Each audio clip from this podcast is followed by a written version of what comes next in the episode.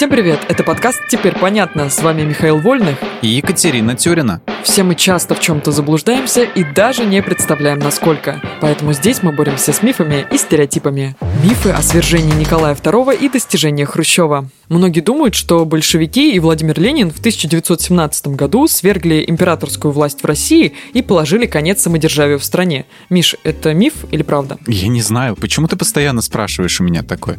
Ладно, это миф. Большевики пришли к власти в результате переворота в октябре 1917 года. Николай II же отрекся от престола в ходе февральской революции, которая случилась восемью месяцами раньше. Ну то есть смотри, Россия терпела поражение на фронтах Первой мировой войны и недовольство людей царской внутренней политикой росло. Это привело к стихийному восстанию в Петрограде в феврале-марте 1917 года. Тогда генералитет встал на сторону восставших и предложил Николаю II подписать отречение от престола. Он так и сделал сделал. После в России было установлено республиканское либерально-демократическое временное правительство. Оно просуществовало около 8 месяцев, и в октябре к власти пришли большевики. Mm, окей, okay. вспомним еще один исторический миф. На этот раз про Хрущева. О нем есть представление как о забавном и недальновидном политике, стучащем по столу ботинком на заседании ООН и засадившем пол страны кукурузой.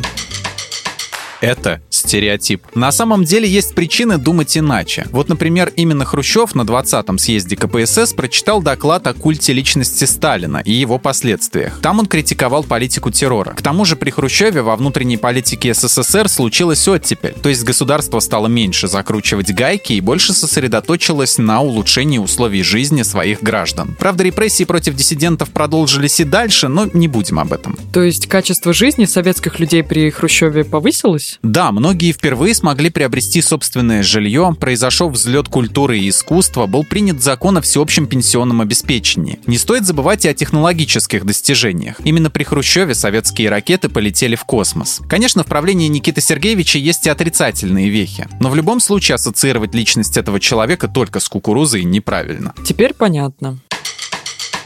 В этом выпуске мы использовали материал Андрея Вдовенко и благодарим автора за классное разоблачение популярных мифов. Полная версия текста на сайте Лайфхакера. Подписывайтесь на подкаст «Теперь понятно», ставьте ему лайки и звездочки. Новая порция разоблачений уже на подходе.